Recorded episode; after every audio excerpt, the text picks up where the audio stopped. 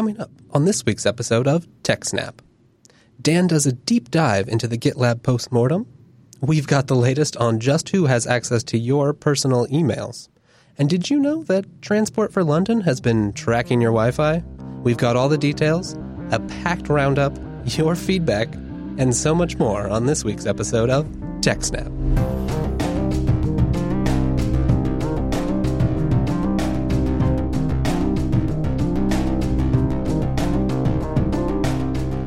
To this week's episode of TechSnap, Jupiter Broadcasting's weekly systems, network, and administration podcast. This episode was streamed live on February 14th, 2017, and is brought to you by our three very fine sponsors DigitalOcean, Ting, and IX Systems. With me this week, and every week, is our co host. Actually, he's the host. I'm the co host. What am I saying? He's the admin, the organizer, and the explainer. It's Dan. Welcome to the show, Dan. Hello, Wes. And Actually, thank you very much for sacrificing your Valentine's to be with me. It's a Yes. wonderful Valentine. it is, isn't it? And you, I thought you were the host. Well, I'm the host. maybe we're both the host or the co-host. I don't know. You're you're the explainer though, and that's what's most important. You're my co-host, and I'm your co-host. Yes, Okay. it, ma- it warms my heart. Yes. Well, how have you been? Very good. New hardware is arriving every week, apart from one person who didn't ship that cable. I'm waiting for that cable. eBay seller, you know who you are. Ship that cable. I need it for my UPS. You're Thank you on very Dan's much. list. I, I Yes. wouldn't want to be there. Ugh. I'll name and shame if it doesn't ship by tomorrow. So there's another person whose list I wouldn't be on, and that's the author of our first story this week, our friend Krebs on Security. So what do we got first up this week? Well, email privacy is a big deal. Yes, it is. Um, There's been a lot of talk lately about people um, having to surrender their phones, having to surrender their laptops, and this this sort of fits into it. But sadly, it's an entirely different case when you're crossing the border. So. The U.S. House of Representatives on Monday approved a bill that would update the nation's email surveillance laws so that federal investigators are required to obtain a court ordered warrant for access to older stored mails. Now, that bit about older is important because under the current law, U.S. authorities can legally, legally obtain stored emails older than 180 days using only a subpoena issued by a prosecutor or an FBI agent without the approval of a judge.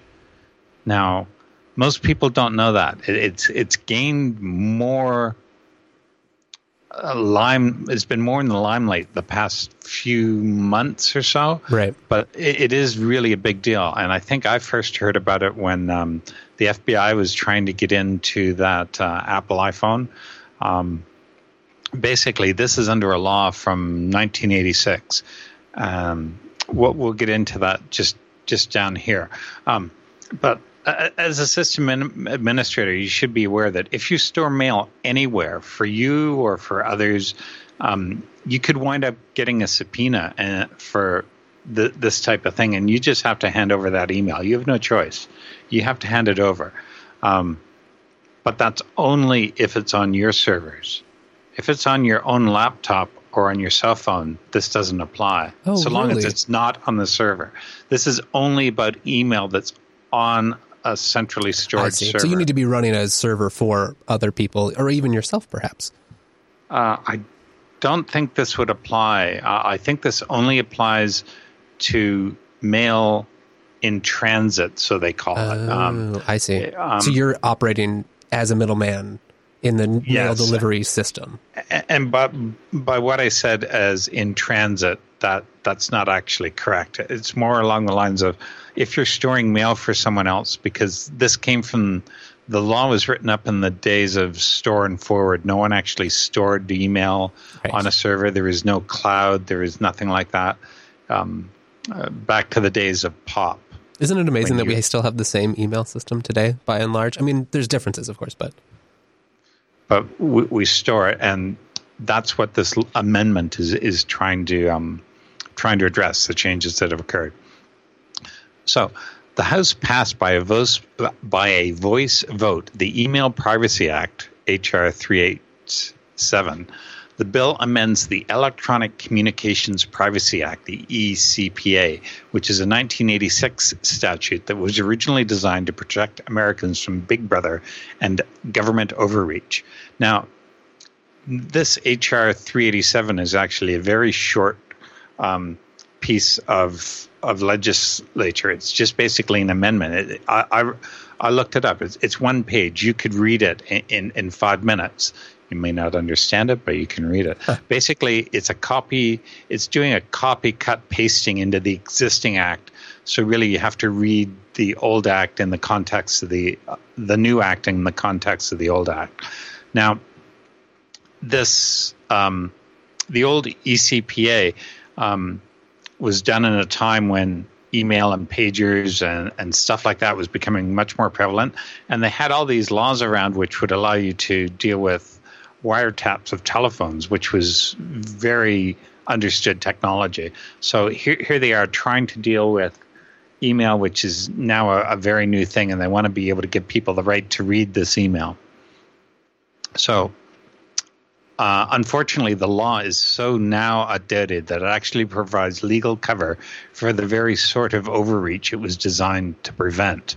Um, online messaging was something of a novelty when law- lawmakers were crafting ECPA, which gave email moving all over the network except essentially the same protection as a cell phone or a postal letter.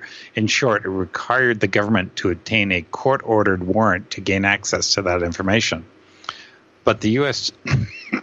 Which I mean, that kind of sound sounds reasonable, especially at the time. You know, it, it, it does, but with all these laws where you try to very, very specific about something, it winds up having unintended consequences. Right. Then subject that, to interpretation in the future, and and it comes out in this next bit. But the U.S. Justice Department wanted different treatment for stored electronic communications so stored as opposed to delivered. They were trying to differentiate between stored and delivered. However, delivered now in in in my viewpoint has a very different aspect. Right. It's not sitting over there. It's still stored on the server, but it's been delivered to me. Right. I, um, I didn't fetch it like with POP or whatever. It's, yeah. it's sitting on Google server still. It's still sitting there. Yeah. So they wanted special uh, treatment for stored data, Congress struck a compromise decreeing that after 180 days, email would no longer be protected by the same warrant standard and instead would be available to the government with an administrative subpoena without requiring the approval of a judge. So we really need to update our privacy laws to eliminate uh, what this is called. It's called um, third party doctrine and it holds that anything which you give to a service provider or that a service provider collects as part of, part of providing you with a service can retain no reasonable expectation of privacy. Um, expectation of privacy is a key point here. Uh, I remember, believe it or not, I first came, came up with this by watching a Law and Order episode where two suspects were sitting in the back of the car with the doors open, and they, they had a, a listening device listening to them, and it revealed very crucial evidence. But it was ruled that they had no reasonable expectation of privacy since they're in a car with the doors open talking. Right. A person on the side of the street could have reasonably overheard their conversation. Maybe. I, I still think it's kind of sneaky, yeah, right. but the reasonable expectation expectation of privacy is is the measure by which everything is evaluated. So, um, without the approval of a judge, no reason. Yeah. So, HR's sponsor, um, HR 387 sponsor, Kevin Yoder, who is a Republican from Kansas, explained in a speech on the House floor Monday that back when the bill was passed, hardly anyone stored their personal correspondence in the cloud. He said the thinking at the time was that if an individual is leaving an email on a third party server, it was akin to that person leaving their paper mail in a garbage can at the end of the driveway. And this is something that comes up time and time again. If you throw something out in your garbage, that garbage it, it has no expect you have no expectation of privacy of right. your garbage because you've put it at the end of the drive. Anything in there, it's not private anymore. So So shred your, your private details in the private documents if you're concerned, or Yeah. other secure methods of disposal. Don't put it in the garbage. So, thus, that individual had no reasonable expectation of privacy in regards to that e- email under the Fourth Amendment. So, that means that email stored on your server in your home has different protections than email stored in the cloud. Wow. So, email on your laptop and only on your laptop. I'm not talking about an IMAP server here Mhm. because that's still on still on the server, unless the server is also at home. Has different protection than email that you've stored, say, with a third party provider. That email, after 180 days, uh, uh, with, with an FBI subpoena or s- I forget what the other one was, but just with a subpoena, Right. a judge is not involved. That email can be Wow. collected from the provider. So, email at your colo does not have that same protection as the email on your on your cell phone or on your laptop at home. So, uh, a senior staff member with the Electronic Frontier Foundation said a simple subpoena also can get law enforcement the following information about communications records, in addition to the content of emails stored at a service provider for more than 180 days. It was basically your name, address, uh, local and long distance telephone uh, connection records or records of session times and this is all metadata they can gather all this metadata so where have we heard that before? What's so important about metadata? Yeah, it surely doesn't reveal anything about you know who you correspond with or your activities. possibly not. No couldn't. So a lot of conclusions are, re- are reached based on metadata. And seriously th- this has to stop. You you can't go collecting all this private information about people about it's basically revealing who they're talking to when from where all that stuff this, this is Right, you can build a personal whole data graph of their of their life.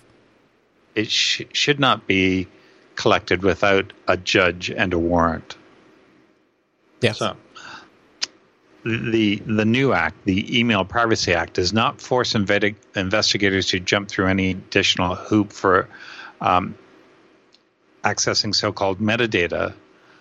But under the ECPA, the transactional data associated with communications, such as dialing information showing what numbers you called, was treated as less sensitive. And the old act, the ECPA, allows the government to use something less than a warrant to obtain this routing and signaling information. Signaling information is a new term, and that's something that that you know really has to be looked at as well. Now, just let me check. Yes, okay. So now, here's where it's good to live in California. The rules are slightly different in California, thanks to the passage of Cal ECPA, a law that went into effect uh, just last year. It not only requires California government entities to obtain a search warrant before obtaining or accessing electronic information, it also requires a warrant for metadata. Go California. Wow, that's awesome. This is really good. Now, the key point there is that's only California government entities. So if it's a federal, it's a federal entity, this is not going to save you. it does it doesn't doesn't help you. Activists who've championed ECPA reform for years are cheering the House vote, but some are concerned that the bill may once again get hung up in the Senate. Last year, the House passed the bill in a unanimous 419 to 1 to 0 vote, sorry. Wow. But the measure stalled in the upper chambers of the Senate. What's up with the Senate? Yeah, Do they not care about it's this not of to them. It's not. It's not like it hasn't been in the news and doesn't affect real people. The EFF uh, said that they're worried that the bill heading to the Senate may not have the support of the Trump administration, which could hinder its chances in a Republican Republican controlled chamber. I don't think they're going to pass that. No, probably not. This, the Senate is a different story, and it was a different story last year when Democrats had more votes. Whether the bill even gets considered by the Senate at all is bound to be an issue again this year. I feel it. Uh, this is a quote. I feel it's a little wounded because it's been a hard fight. It hasn't been an easy fight to get this far. And the U.S. government is not in the habit of publishing data about subpoenas it has requested and received. But several companies that are frequently on the receiving end of such requests do release aggregate numbers. For example, Apple, Facebook, Google, Microsoft, and Twitter all publish transparency papers. They're worth a read. Uh, are you familiar with the term? Uh, I cannot remember what it's uh, a federal security letter. Um, National security letter is that yeah, what it is? Basically, you get one. You're not allowed to tell anyone you've got one. You just have to act upon it. Right. Right. So this is a very powerful legal document. It Comes with its like a built-in gag order type thing. Yes. You're not allowed to say that you've got one. You're not allowed to say that you're following one. So what some companies do now is they place a page on the website that says that contains a phrase, "We are not subject to any security letters." Ah, uh, like a warrant canary type situation where you can yes, where you can remove that the second you have become one without remove it. Hopefully, having a legitimate argument that you have not stated that you have you were under one. You're just chosen to no longer include that as part of your website. It's a design choice. The designers didn't, never liked how it sat on the page anyway. I like it. Uh, I also seem to recall a company, might have been a, an email company who shut down shortly after removing something like oh, that. Uh, Bit, I believe. I don't know. Something like that. I, I think Alan was talking about it. I don't listen to TechSnap anymore, by the way. Right. yeah, it's one less thing you can do. Yes, I think it was LavaBit. Uh, yes, and it closed in August of 2013. It looks like after after receiving those and not being able to comply and not wanting to get you know sued into the ground or not, imprisoned. Not being able to comply or not wanting to comply. That's what a good question. Let's see. I'm wondering did, did did didn't they have absolutely no there was no way they could comply because they weren't keeping the records requested? Yeah, let's see. Wired speculated that Levison was fighting a warrant or national security letter. Levison stated in an interview that he responded to at least two dozen subpoenas over the lifetime of the service. Uh, he hinted that the objectionable request was for information about all the users of LavaBit. Yeah. Yeah. Good. Good man. Yeah, exactly. Better to uh, stop than to continue to operate in a way where you could violate people's privacy. Uh, Speaking of privacy, this article finishes with the following. For a primer on protecting your communications from prying eyes and some tools to help preserve your privacy, check out the EFF's Surveillance Self Defense Guide. And I had a quick look through it, and it is a good read. I don't think it actually gives any, spec- it doesn't actually endorse any specific tools that I could see, but I was just skimming through it. Oh, I like this, yeah. Want a security starter pack? It's nice to yeah. kind of have one place you can maybe refer people. Mm-hmm. You know, they've got tutorials here, some overviews, briefings. Yes. I like that. That's awesome. For anyone that has no familiar, is not at all familiar with security, this is a good read. And I think especially important as we were talking about how, you know, assumptions may have changed. Maybe you've used email before. Maybe you email is important and you're kind of scared by the revelations of, you know, the ongoing mm-hmm. surveillance and those sorts of things. But especially if you're less technical, don't understand the details, it can be hard to understand like, well, how does the email that I'm reading, where does it get to me? What servers does it live on? What are the complex systems I interact with? And yep. where should I be most concerned? Mm-hmm. Thank you. Uh, EFF does great work. I'm glad that they exist.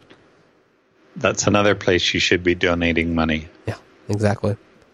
Well, any uh, takeaways or other thoughts on the uh, on this bill? privacy in general is very, very important. What is also important is protecting privacy when crossing borders. Mm-hmm. Um, your rights must be preserved when they're crossing borders, but they aren't. It just doesn't exist there. So just just be careful. There's a lot of stuff out at the moment in terms of how to protect things when you're border crossing. Right. Be prepared for your device to be surrendered. Possibly don't. You know, be very careful about what data, if any, you're bringing across with you on in unencrypted formats or in. Yeah ways that might reveal information about you or your loved ones. It, it I, I don't believe it happens very often, but it does happen. Right, and that's uh, definitely definitely something to be aware of. Well, it's uh, interesting to see. If you want to go, go more, know more about that, uh, head over to jupiterbroadcasting.com. You can check out our show notes there, uh, or of course, just go to Krebs straight up and uh, read some of his excellent work, or read this article for yourself. I think with that, that brings us to our first sponsor this week, which is IX Systems. you know, maybe you're an admin, you're responsible for hosting the email for your company, or you, or, you know, maybe you're using a cloud solution and you're a little uh, concerned about that and you'd like to switch to something that you can control more directly. Your first stop should be www.ixsystems.com slash TechSnap. What is IX Systems? IX Systems is the hardware provider you wish you had found out about years ago. They sell incredible custom servers powered by amazing Intel processors. They've got straight up deals with Intel. They have access to pretty much whatever processor you need. Latest and greatest? Perfect. Super powerful Xeon from a couple years ago with just the right chip chipset and architecture that you need? Yeah, they've got that too. Don't waste time. Don't go to some big big box vendor and you start having to re- oh well, you know, I want this model, but it's a little too powered or it doesn't have enough this or ah, the configuration slightly wrong, but the the lower one, it's it's not good enough either. Now, if you're in that situation, you should be going to IX Systems. They've got a fleet of talented sales engineers ready to talk with you. Most vendors, you start going into constraints, you talk, start talking about budget, start talking about technical things. You start realizing the person on the other end of the phone isn't keeping up. You get worried. Suddenly, you're back in the camp where, well, I'm paying you, but I have to start solving these problems now. With IX, they're going to make sure that your entire buying experience is easy and they know what they're doing. They've done it before. Just look at this list of sponsors or people they've worked with, their, their customers. We got Mozilla, Adobe, VMware, NOAA, NASA, Sega. Maybe you just need, you know, just a FreeNAS Mini you want to back up at home or in the small office, or I need something bigger like a TrueNAS. Me, I like to go check out their blog. Another great thing about IX is they work with the community, right? So, boom, now they've just they've just integrated they've just worked on something I thought was great. They have the IX University, right? So you want to get started with FreeNAS. Maybe you love what they do with OpenZFS. Now they've got IX University courses. Get started. Module 101, Introduction to FreeNAS. 30 minutes. Kind of shows about your many the many capabilities. Gets you started with ZFS basics. Kind of compares ZFS versus hardware RAID. And that's what shows you that IX systems, they're the best in the business. They know what the truly entergrade file systems are.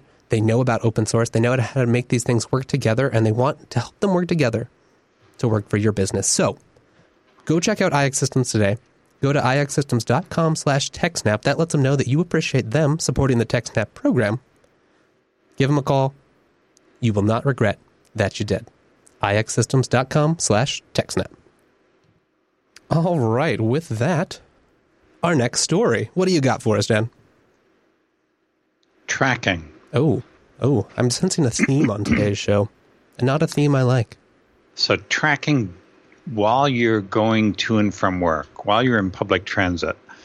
Um, fortunately, this this was announced, and you were able to opt out of it if I you see. wanted. But Right, so this is not secret, tra- a different type of tracking, not secret tracking, Correct. tracking for hopefully a legitimate public pers- purpose. So, the title of the post is Here's what um, Transit for London learned from tracking your phone on the tube. Oh, interesting. It is interesting, and there are some points that came out of here that were uh, that I did not expect to be hearing about it. Some nice little uh, side tidbits. So, it was at the end of last year, between 21 November and 19 December. Transit for London carried out, out carried out an intriguing trial. It was going to track your phone on the London Underground. Today, thanks to the Freedom of Information Act, Gizmodo UK can exclusively, exclusively reveal some of the utterly fascinating findings that the agency has been able to make from all of our data and how the plan, if a trial is deemed a success and tracking is implemented full time, is and how the plan is to use all this data is also to use the data to inform advertising decisions on the tube network. So, again, it's all about money.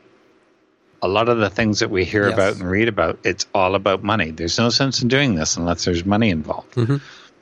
But it's it, it's not it, it it's not to the extreme that it sounds. It's it's not just uh, advertising and money, but Not quite Anyway. so nefarious. no, it, it's it's not as evil as it sounds. It, it's actually rather interesting. Where and why the trial took place. This four week period was merely a pilot project. baby steps to test the water and see what could be learned, as well as, presumably, what the backlash should be like once passengers knew that TFL was hovering up data from hoovering. I forget about that word. It's not who. Uh, another word for vacuums in the UK and Britain and uh, uh, Australia is Hoover. Hoover. It's like a gen- Hoover. It's a g- generic name. It's a brand name that's become a, a, a, generic word, like tissue paper. Tissue paper or cleaner. Yeah, exactly. Skidoos. Huh. Okay. Uh, hoovering up data from phones and whether or not they are connected to TFL's Virgin Media Wi Fi network or not. Wisely, it was accompanied by a publicity campaign which included posters in stations and articles in the metro so that passengers would at least be informed that it is happening rather than being horrified months later when somebody spills the beans. Oh, yeah, and here's what that looks like. They've got the poster right there. So advertising. Uh, they mentioned advertising, but I can see how this is going to be useful for more than just advertising. Traffic flow, for one, and, and knowing about time from A to B. Um, and I know the E-ZPass. Do they have E-ZPass out there? No, probably not. Uh, E-ZPass is a uh, um, uh, a device you fit in your windscreen and basically identifies you and it charges your car when it goes through toll booths. Oh, sure. Yeah, we have something like that in Washington here. All right. So what they also do is they have monitors at various places along the road, and you can see them. It's just a pole with a monitor on, with a little signal device on top. And what it does is it says, "There's one," and then it signals up ahead, and there's another one It says, "There it is." Nice. This is how long it took to go from A to B so they know what the traffic flow is like. Right. You can start computing statistics on that. You've got like live yep. streaming information in real time. Yep. Wow. And, and I'm I'm sure they had to go through some ethical legal thing to make sure that they're not storing any particular details. Right. Despite the fact that it's stored here and there you're not uh, actually allowed to prosecute anyone for exceed, exceeding the speed limit based on the information you get from E-ZPass. Oh, nice. See, that's a very reasonable control where we can use the you know that information for public benefit, but without compromising. Hmm. Again, some things I learned from watching Law and Order. Huh. Now, um, they put up the signs. There's the signs. So. to have had your data collected in the trial, all you needed to do was to have your Wi Fi switched on. Then the various Wi Fi hotspots around the tube network would be able to pick up your phone or tablet or laptop or whatever. You pick, it would pick up the unique MAC address that enables you to be identified. Now, the MAC address is associated with your device, but given a MAC address in isolation, it doesn't identify the person there's no master lookup list of this MAC address belongs to Wes. right. This I'm, one belongs to Dan. I picked up my laptop at Best Buy. They get the big master list out. They write my name down with the MAC address. Right. Yeah. Exactly. Well, I'm thankful that does not exist. I got my name removed from that list. Oh, how? How'd you do it? I can't tell you. Ah, damn. Maybe on a next week. Ask for feedback, everyone. The good news for the paranoid is that TFL appears to have gone out of its way to make sure everything is above board.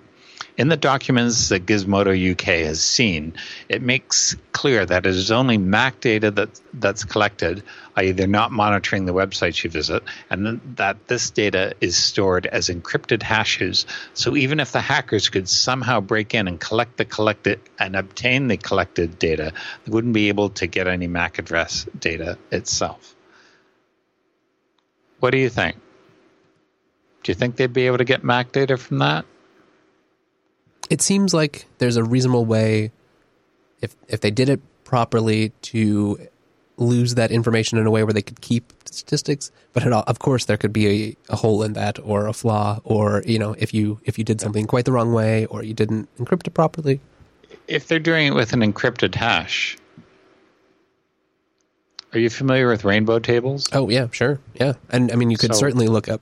Yeah, oh, that's a good point why use an encrypt? Why use an encrypted hash? Why not just say, okay, this MAC address goes goes to number one, this MAC address right. goes to number two. All you need is throw, a mapping, really, and then throw away.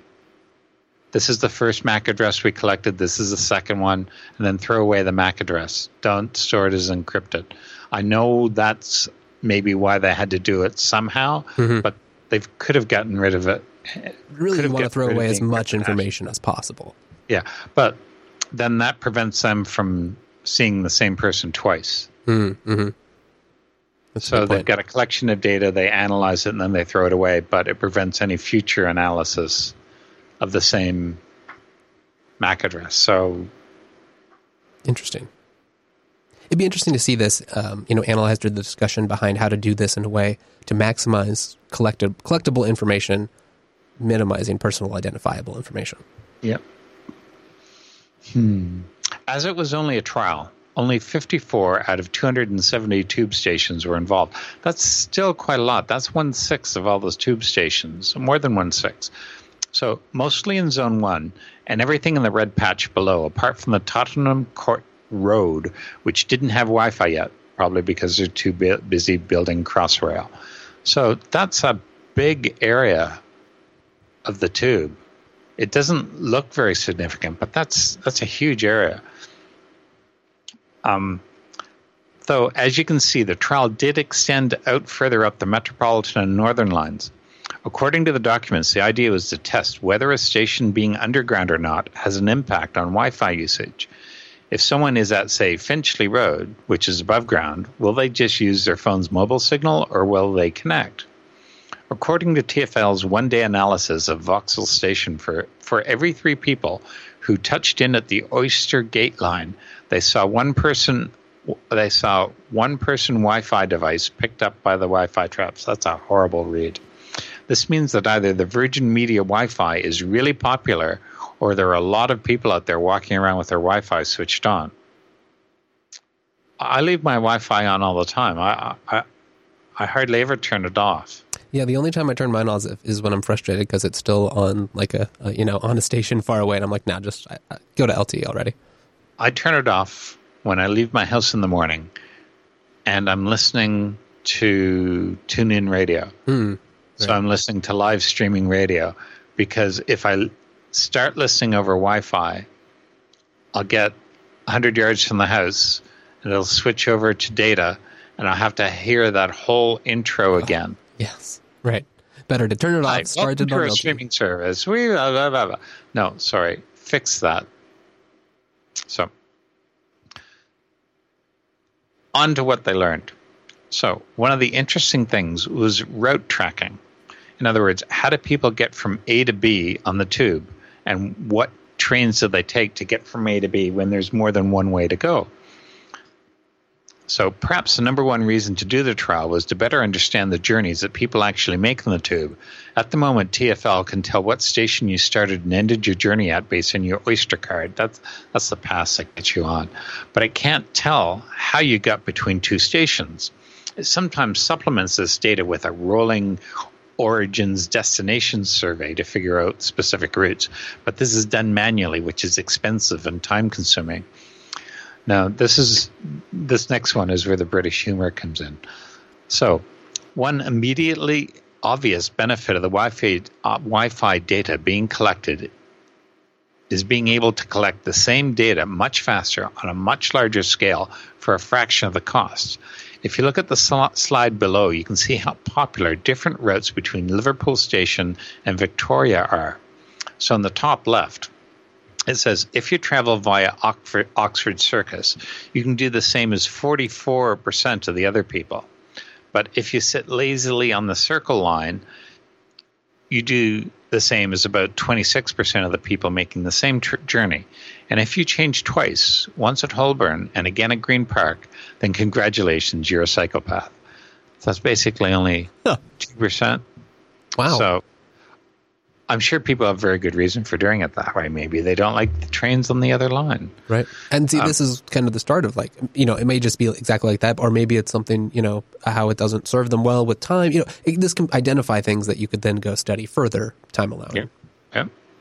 Now, what I like is the one percent who who took Liverpool to, to Euston Square and then walked over, and then took down to Victoria. That that's interesting. Yeah. Maybe it's nice and scenic. So, according to one document, the inclusion of Finchley Road to Wembley Park section, the inclusion of this section from the uh, on the Jubilee and Metropolitan lines. They run next to each other. The Jubilee just stops at more stations in between. Was deliberately included in order to observe customer behavior when there are two options where one is obviously faster than the other. So this distance takes five minutes on the Metropolitan line and 12 minutes on the Jubilee. So TFL even checked this if this data was accurate by matching it up with actual train timetables and was able to demonstrate how on one journey southbound down the Victoria line, they were able to match the Wi Fi data of one passenger and figure out which specific train they were traveling on. Oh, nice. Wow. So that's pretty, uh, this is really good. I really like this. So people may say, oh, no, you're tracking me. No, they're tracking that MAC. Mm-hmm. Tracking that MAC address. Don't don't get as upset as you are. So the upshot of this is fairly obvious. As TFL says, by using Wi Fi data merged with aggregated Oyster and contactless ticketing data, we, we, we would have a far richer data source to ensure optimal and evidence based decision making for a wide range of planning decisions. In other words, it helps us decide how to do things. Yeah, exactly. So if most people are taking this route, which is longer, there must be a reason for it. So on to the next topic, which was in station tracking. Where do people go and how long does it take them? So it isn't just travel across the whole network that can be tracked by Wi Fi, it's even possible to track your location within an individual station, presumably by working out which access point that you're closer to. This means that TFL can use the data to make cool maps like this. And the darker areas are the ones with more people, and the lighter areas are the ones with less people. And what's interesting is that some of these areas are escalators. So I'm guessing that I don't know which one is down and which one is up, but I'm going to guess that the one with up has more people. Yeah, that's a good because question. I'm thinking uh, if I looked closer at the map, I'd be able to find out. So this is a heat map, and it shows where passengers walked around the station. Comparing this to the excellent 3D tube map, I did look at it from the Station Master app, reveals that the busiest platform by quite some margin is the southbound Victoria line. Now, I find that interesting. So, mm. why would that be so much busier than, say, the northbound or the? I guess that's where you're going. TFL hopes that this data would be able to u- analyze crowding. For example, the Northern Line was included in the trial as the two branches enables them to compare how the city and Charing Cross branches impact each other. The documents also seem to suggest that if TFL switched on tracking full time, it could offer real time crowding information to, to, information to passengers. So we could see a Citymapper of the not too distant future telling us which stations to avoid. That seems okay. That seems reasonable. It's Don't go of, here. It's really crowded. Try this station down the road. It's kind of it reminds me of uh, what Google's doing with the same thing. Where they'll kind of advise you on your phone. This is uh, this is how many people we see right there. I was going to mention that Waze and Google Maps do that. Right. So as you're driving down the road with the Android phone, it sends information back to Google saying, "Oh, they're on this road. This is where they are now. Oh, this is where they are now." And so they know how long it took you to go from A to B. So that's how they identify congested roads. Mm, TFL also thinks that the crowding data could be used to, inform, used to inform decisions on how many staff are needed at each station and what in what role. So yeah, um, there's all these people there. They're on this line. They're going north. Well, we need people there to deal with that. Uh, apparently, there's a problem where, when some uh, ticket offices closed across the tube network, and it was a huge controversy. So, the in-station tracking enabled TFL to work the work out the average travel times between different parts of stations. Pictured above is Victoria, which reveals that it takes on average 86 seconds to take the escalator from the ticket hall to the Victoria Line platform and 67 seconds to walk along the platform from end to end. Now, what was interesting is it took took 86 seconds to get down, but only 69 seconds to get up. So I can't. That's I don't understand weird. why. Why does it take less? Somewhat, you know, four or five seconds I could see, but mm-hmm. it's a good 16 seconds slower going down than it is going up. Yeah, that's weird. Listeners, those of you in, at Victoria Station, we want to know. yeah, go Please check it out, please. Oh, this is this is really interesting data. Uh, out here in the Pacific Northwest, we're kind of just getting our we call them the light link light rail stuff. We're just getting that kind of built out. They don't. They have Wi-Fi in the station, so I wonder if they're doing the same thing or if they've considered doing it. They don't have Wi-Fi in like when once you're actually underground and that sort of thing, but they are working with some carriers to put in stuff. So I guess it would open up similar grounds, but they wouldn't have. I'm, I'm envious now that they have all of this same in-plane data that they can work with at once. Yeah, I do like having uh, Wi-Fi in the subway because there's not much else to do. Yeah, right. You're sitting down unless you brought a book. You're uh, Yep. kind of screwed. Do you carry books? Yeah, yeah, definitely. I, when I have room in my bag, if I have a bag, right? I'm not just yeah. So, I I try to anyway, just for situations like that. I haven't carried a book in a very long time. Well, I don't currently have a Kindle, so I guess uh, guess that's why I'm back to uh, hardcover books. I need to start reading again. Huh. All right. So back to the original claim of advertising. Right. In what will no doubt be the most controversial aspect of the trial, the possibilities of using the data to inform advertising are a big motivation. And to be fair, TFL, you can understand why. TFL is under increasing increasing financial pressure. Blah blah blah blah. They talk about the blah, so. Could Wi-Fi tracking provide the extra cash to pay for this big fare freeze? It might being able to estimate the footfall in different parts of each station and even roughly how long you'll be staring at each advert means that they can offer differential pricing depending on how good each advertising slot is.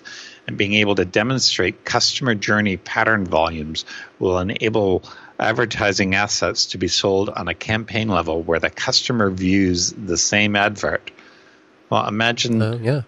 you're walking down the hall and you see the same advert here, and then 10 seconds later, you see the same advert there. Or like the next piece of it. there.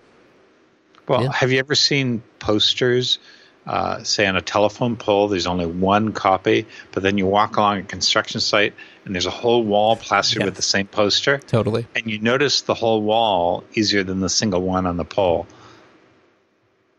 That's an it's an interesting way to do kind of like um, time slicing, but where you can, you know, you could then sell it as a yes, you know, we can estimate that this number of customers will have seen it by walking through. Here's the flow rate, and Yep.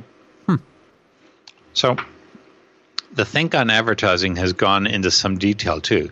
The docs reckon the data could also be used to choose which advertising slots on the tube could be upgraded to digital digital displays next and using the timing data even decide how long each digital ad will be displayed before switching to the next one. So if we leave it on for 10 seconds this many people will see it and then if we switch to this ad for another 10 seconds it's another group of people coming out and i reckon if they if they time that for um, often there's uh, people coming out of the out of the the tube area in a right, in a rush yes, right, because the train just arrived totally. whereas as people are walking in that could be ra- that's more of a random distribution. that's more of a random. So if you have displays that face out of the tube and displays that face into the tube, you would display different things depending on how many people are Wow. coming by. interesting. I like this. I like this as well. I like this, and I, This next So- section is interesting, though. I think is kind of ties it up nicely. customer attitudes to tracking. Based on the documents we've seen, it'd be easy to write a scaremongering hit piece based on scary quotes about tracking and advertising. But what's interesting to see is the level of care TFL took before going through with the trial. For example, there are numerous, numerous privacy assessments, and different tasks are assessed for how long they'd use the data. In one document, it raises privacy concerns, pointing out that this new data could conceivably be mashed up with data from Oyster or CCTV to enable close tracking of individuals. If this wasn't done in this trial, th- this wasn't done in this trial, though it's clear that if they wanted to, TFL could conceivably create an Orwellian nightmare for Londoners so that if this does get switched on at full time, it'll be something new for privacy watchdogs to keep a close eye on. So imagine the Wi Fi saying, oh, there's Wes. He's on platform seven. Quick, get the camera on him. Right. Yep. And or you know, as um, as face recognition technology gets better, you know, you start correlating all of that. Yep. Interesting. Uh, I can see privacy advocates saying you're not allowed to collect it. Re- you're not allowed to analyze it in real time. You're not allowed to have anything which allows you access to data that, that's less than X minutes old. Oh, something right. like that. Yeah. And so that, you, in theory, wouldn't be able to affect people or target people or you know in, while they're actually using the service. yeah. Hmm. Interesting. So, what's interesting though is that the cache of documents contains the results of research that TFL commissioned from a country called 2CV, aimed at analyzing customer attitudes to tracking their data, which makes for interesting reading. For example, it revealed that customers are much more okay about sharing data when they feel they are making an informed decision, and that many people are apprehensive about mobile tracking because it is so new. The sharing of location data, in particular, is viewed differently to other private information, too. It is clear that communicating the technology and aware, raising awareness of its use will be critical in driving acceptance of TFL using it, the research notes. Apparently, once people understand the benefits, they are much more accepting of it. Now, consider that if someone said to you that, okay, your phone's going to be telling us where you are and what speed you're going all the time. We want this information. We think it's very important for us to have. Please give it to us. No. Right. But if you said, hey, listen, what we're going to do with this information from your phone is we're going to feed it in into a um, a routing app for you, and it'll let you know based on everybody else's data that you don't want to go down Main Street today. You want to take Third Avenue because Main Street is absolutely blocked with cars, but Third Avenue is clear. So go down that way. So put it into a GPS app, and people will willingly give that Willingly information, that information. away Yeah. Right. because they know that it's going to help them ultimately. And that's what Waze and Google Maps do. They collect that information. Yeah. This is really just the the public sector version of that in many ways. Mm-hmm. And and they're right. People will give you data if they're going to find it useful. Yes, exactly. And especially, it's nice to see it. You know, it seems like the for this to be successful, that's what they need is you know good communication about what the proposed benefits could be, as well as good communication about the clear limitations for how the data can be used, how the data is stored, for how long, all that. Exactly. And it appears that they've done that. Uh, I I'll get into that later, but it's always the unintended use of data that, Yes, that, exactly. that bites you. So perhaps the most intriguing uh, point was that TFL decided to f- focus group reactions not just with the tube Wi Fi tracking, but to other potentially trackable aspects of London's transit. Alt- unfortunately, all we have to go on is these two slides, but this doesn't mean we can't wildly speculate. For example, it, it proposes using Bluetooth to track vehicles in order to collect real time congestion information. It also suggests that, that by using an app, a customer would be able to would could share their data with TFL directly and have it automatically hooked up to their Oyster or conges- congestion charging account. Now, Perhaps the most intriguing part of this is mobile phone tracking, which appears to be an ambition to do something similar in the tube tracking, but for all of London. Ooh. If TFL data, if TFL could get data from the mobile networks, it would know where we're traveling to and from, which routes, and be able to better optimize cycle and bus routes. So this little diagram here talks about that. And I don't see this as being much different from Waze yet on a just for TFL. Why why not make use of Waze, which has an existing infrastructure for this? Right. Or like continue some of the like I know uh, Google has and Waze have partnerships with you know for the reverse for getting transit information about buses and trains. So maybe yeah you could do some sort of data sharing here. Why set up all these Bluetooth sensors? That doesn't make sense to me at all. Yeah. Doesn't doesn't at all. Yeah, I'm not sure that's a good use of uh, public money in this case. hmm As you can see above, the reaction to these different scenarios was mixed, with mobile tracking the, the foggiest by some distance. Conversely, everyone appeared to like the tube tracking idea as it has both tangible tangible benefits for the customer and it is obvious why TFL would need the data.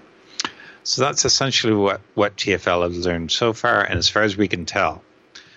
Just before publication, we reached out to them to find out what the plan is going forward and will it be rolled out more fully. A spokesperson told me that they're still assessing the data as the trial was only recently completed, but we shouldn't be surprised if this quickly becomes standard in the future. So, what do you think? Will you be concerned next time you're in London and riding the tube? No. Yeah. I told you I got my MAC address removed. Yeah, that's right. There you go. So, but it all comes back. Like collecting the information is one thing, um, but controlling access to that information is the important bit. Yes. And and as far as you know, we've seen this many times in the past. Uh, it's uses that data for unintended purposes that causes the real concern. Um, and I point back again, as I had before, to what was in the New Zealand privacy uh, laws when I was living there. When it first came out, it said data can only be u- used for the purpose for which it was collected, and that's beautiful. I really like that. That is very sensible. So no selling your details off to someone else unless yep. you were told up front that yeah, okay, this is what we're going to. And, and I'm not so sure that can be done. That. Uh, but that wasn't the original purpose of collecting the data was to sell it to someone else was it right right yeah right and then you know later if you're like hey this data it looks like this data could probably be useful for this other thing well go get the policies amended in a clear transparent way and then going forward you can do that but that way you don't you can't go back data. yeah with the new with data new only data. exactly not the not the old data yeah which ah that just seems so sensible yeah New Well, Zealanders are a sensible lot. I will say though that the um, the operational benefits of this are kind of intriguing. Uh, as someone who takes public transit fairly often, I do like I do like the things that they're able to learn. It's very interesting from like a data science and an analytics perspective. The privacy concerns, though, Yeah, uh, if they keep that Mac data quiet and don't let that out, Mhm. then it should be fine. I don't I don't see a downside to it. yeah. And again, people can opt out of it by turning off their Wi-Fi. I was just about to say, yeah, just you know, turn off your Wi-Fi, pull out your good old fashioned book, and you'll be fine. There's also Mac spoofing. Right. Yes. Uh, and some of the chat room uh, mentioned some like I think, I think Network Manager can do that now when it's when it's scanning for Wi-Fi and other things. There's some things that will automatically reprovision a, a new or a fake Mac for you. So that's something to look into as well. I like that. Anything else you'd like to add on this one? Nope, that's it. Okay, so our next sponsor, guys. Maybe you're concerned about this. We've freaked you out a little bit. You're being tracked. Your phone knows where you are. The tube knows where you are. If that happens to you, oh, it looks like we lost Dan. That's fine. We'll carry on and we'll get him right back after this. A message from Ting. So you're you're worried. You're being tracked. You want a spare phone. Ting is the place to go. Ting.com slash text techsnap.ting.com. That's the URL. Techsnap.ting.com. What is Ting? It's mobile that makes sense. No BS. They're an MVNO. They have both GSM and CDMA. So no matter where you live, one of those two, it's going to work for you.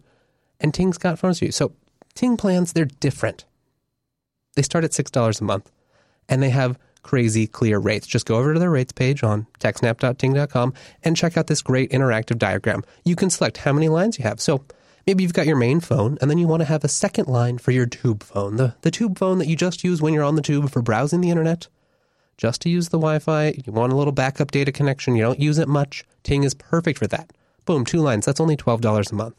Let's say you don't use minutes at all. You don't use you don't use text messages because it's 2017. And then all that is just for your data, and they have very competitive rates. You need a ton of data, that's fine. Ting lets you do that. There's no contracts, there's no early termination fees, there's no bundling. You don't have to pay extra for the data that you want to tether with. They don't get in your way, they don't do any of that weird trickery where they're secretly downgrading your videos or charging you more or on a different allotment when you're using VPN traffic versus non VPN. Ting gets it. They want to protect you, they want to protect your privacy. They're nerds just like us. There's also no overage charges or penalties. You don't have to guess ahead about what plan you want because it's pay for what you use. Plus, they're hip to our generation. They get it. You know, they don't, you know, yes, you can call someone Sure, use some of those minutes that you never use, but you don't need to because they have a great phone app and they've got a great website that just makes it easy to use. So start right now. Go over to techsnap.ting.com. You can start really easy. Just start with a backup line or, you know, they have crazy cheap phones. Go over to their shop. Phones start really cheap. They're unlocked. They don't get in the way of upgrades. SIM cards only cost $9 and then you can get this Alcatel for what? It starts at $45. So I should mention this. If you go over to techsnap.ting.com, you'll get a $25 service credit. Or if you want, maybe you're, you know, you got some nice taste. You come down here, you want to buy something a little fancier. I think this Moto G4, that's a pretty good deal for a pretty functional Android phone. They take $25 right off that. What are you waiting for? TechSnap.ting.com. That brings us to our final main story this week. It's GitLab again. We've got a postmortem for you. Let's get into it, Dan.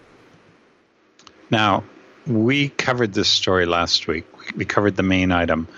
And the one thing that I want to make uh, clear is that we're not making fun of GitLab yes. here. We're, we're, we're, not we're not mocking.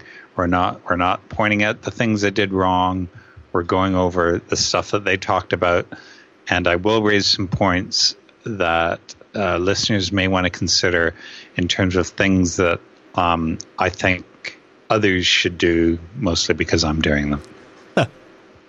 Okay, so the article starts out on 31 January 2017, we experienced a major service outage for one of our products, the online service GitLab.com.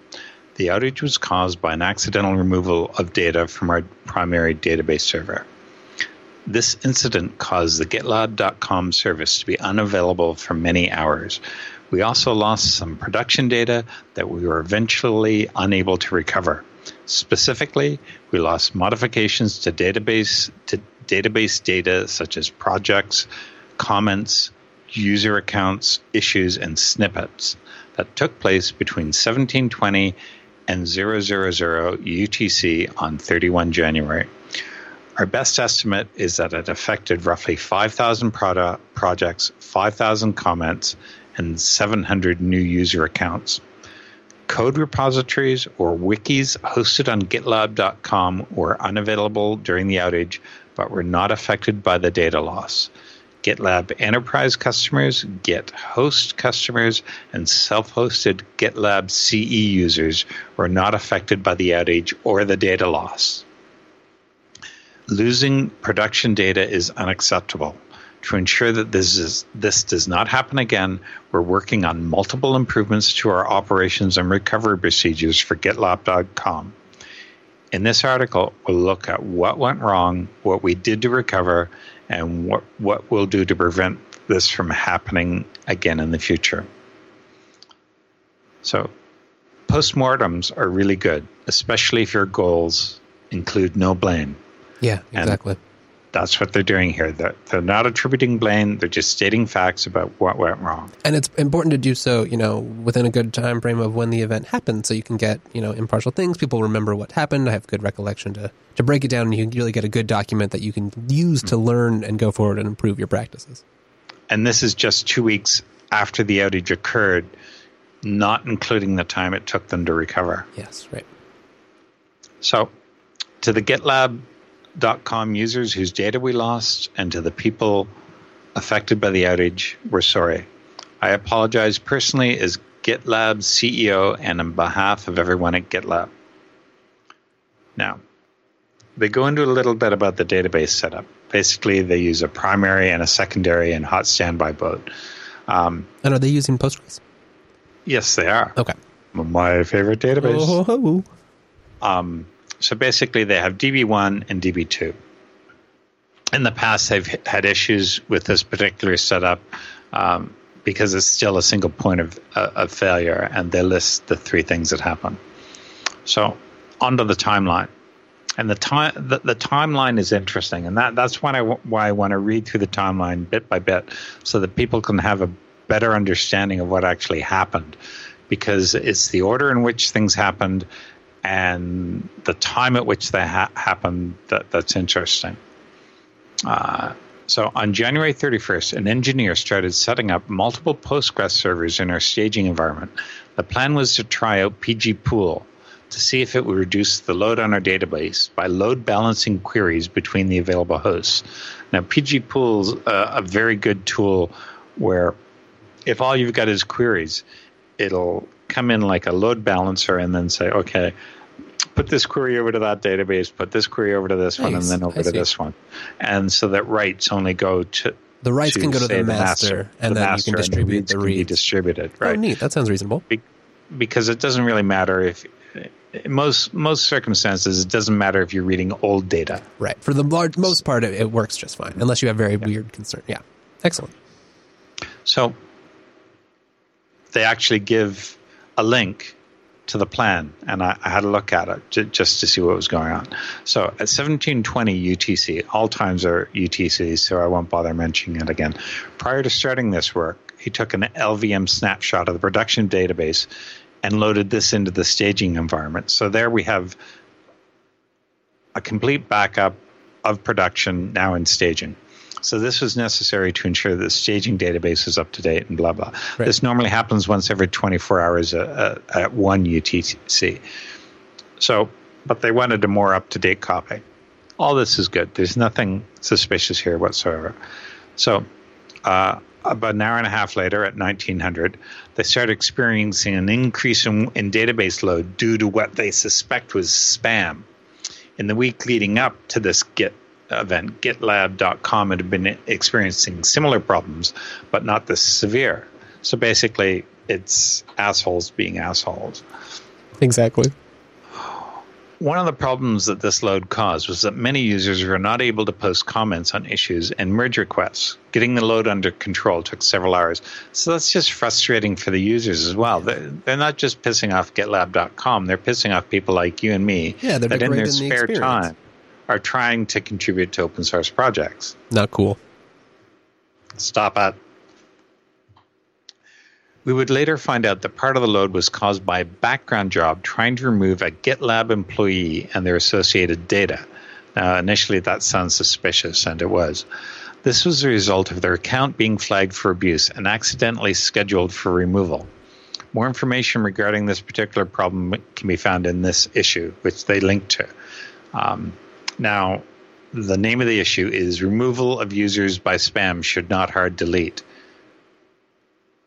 And my first question is why was it ever hard to delete? yeah, that's interesting. You'd think it like it would be good enough to put it into a queue, disable access for a while, have a flag disabled. Yeah. You can't log in. Yep. Sorry. They'll delete your stuff later it's not going to be taking up a lot of space. There's no rush to delete it. I think in general that's a pretty good a pretty good practice and and makes things more transparent. You know, and when something's flagged disabled, you can tell that that happened. You, rows missing. What are you going to say? Yeah, but but now they, they've deleted all this guy's work. It's gone. Oh what God. if this had been a paying customer, for example? Yeah. I mean, sorry. No, it's that's that would that's very frustrating. So about mm, four hours later, due to the increased load, the Postgres secondary's replication process started to lag behind. So, uh, really, what they've got is they've got the master sending stuff to the secondary, but it, the secondary started to lag because there's so much work, work going on in the primary. The replication failed as WAL segments needed by the secondary were already removed from the primary. Uh, what what it sounds like they were doing was WAL log shipping. I'm not. Uh, I'm. This may be wrong. I may be wrong here, but basically they needed the, the write ahead logs from the primary so they could be run on the secondary. Right. That's what and that was my interpretation. After WAL logs get a certain age, they get removed.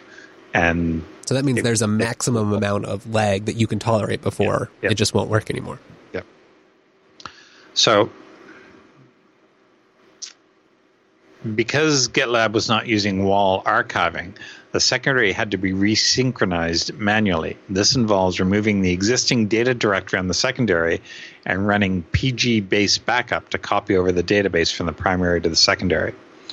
So one of the engineers went to the secondary and wiped out the data directory, which makes sense because you have to copy it over, and then ran, ran PG based backup. Unfortunately, pg_basebackup would hang, meaning there is no useful output and after a few tries, it mentioned that it could not connect to the master not having enough available replication connections. So I can imagine.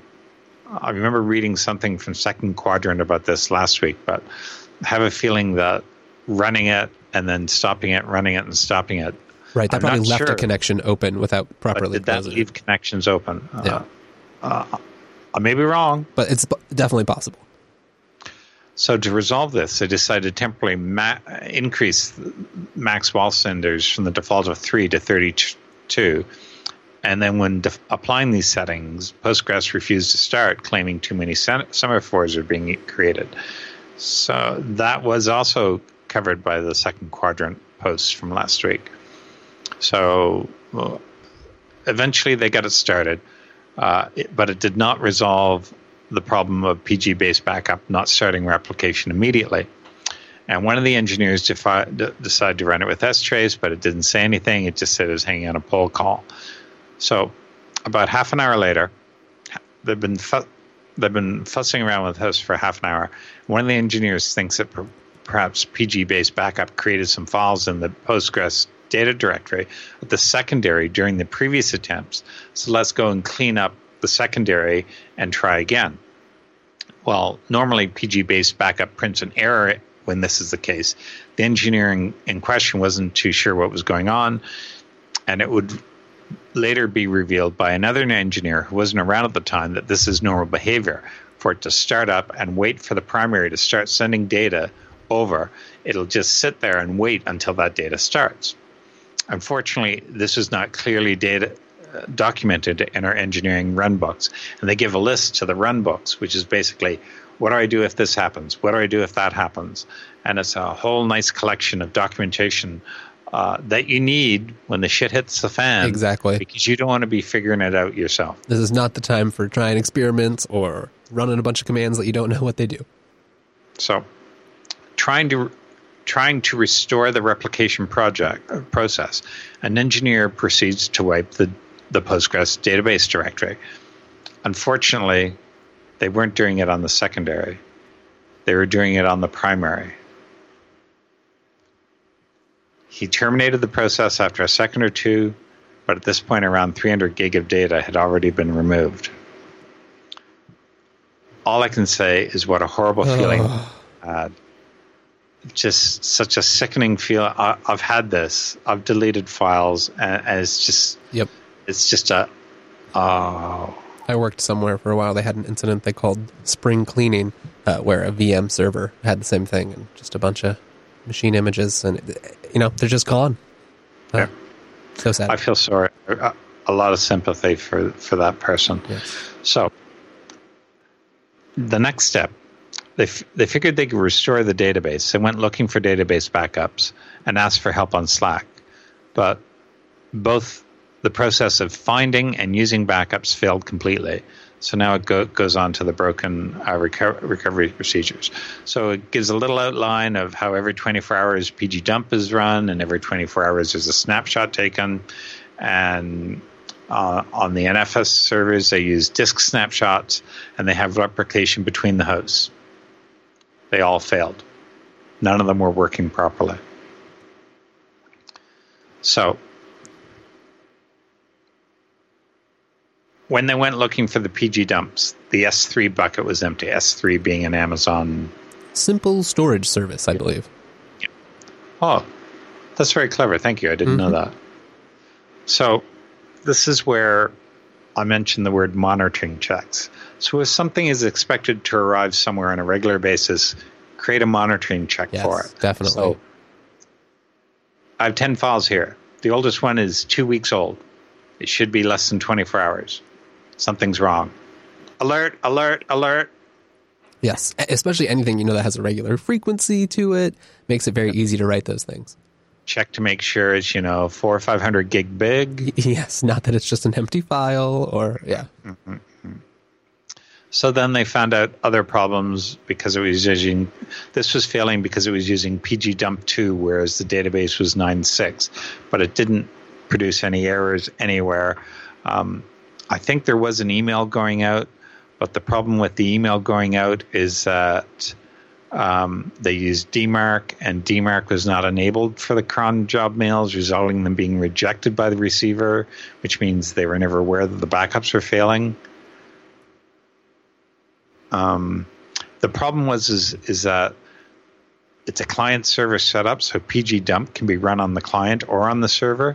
They were running it on the client, but Omnibus was trying to figure out which version of PG dump to run, and it was on the client, and therefore the, the file it was checking for was only on the server, and that's why it tried 9.2, not 9.6. Uh, So yeah, you get a test on clients and servers. So apparently this thing was supposed to go to DMARC. It didn't. Oh, I, I was confused there for a while. They, why didn't they have something in DMARC checking for emails? But anyway, Right. So on to snapshots. Um, the only thing I have to say about these snapshots is I want to mention ZFS snapshots. it wouldn't be TechSnap if we didn't do that. Just we just have to. We're contractually obligated. So they weren't able to do anything with that. So on to LVM snapshots. So the LVM snapshots were able they were able to use them, but in order to generate a snapshot, they have to take a snapshot of production, copy the snapshot to staging, create a new disk using this snapshot, and remove all the webhooks from the resulting database to prevent them from being triggered by accident. So this is all the failures. Um, then they go into how they actually recovered it. What they did is they went to the LVM snapshot that the guy created six hours before the outage. Now, if that's correct, let me scroll up here. Uh, timeline.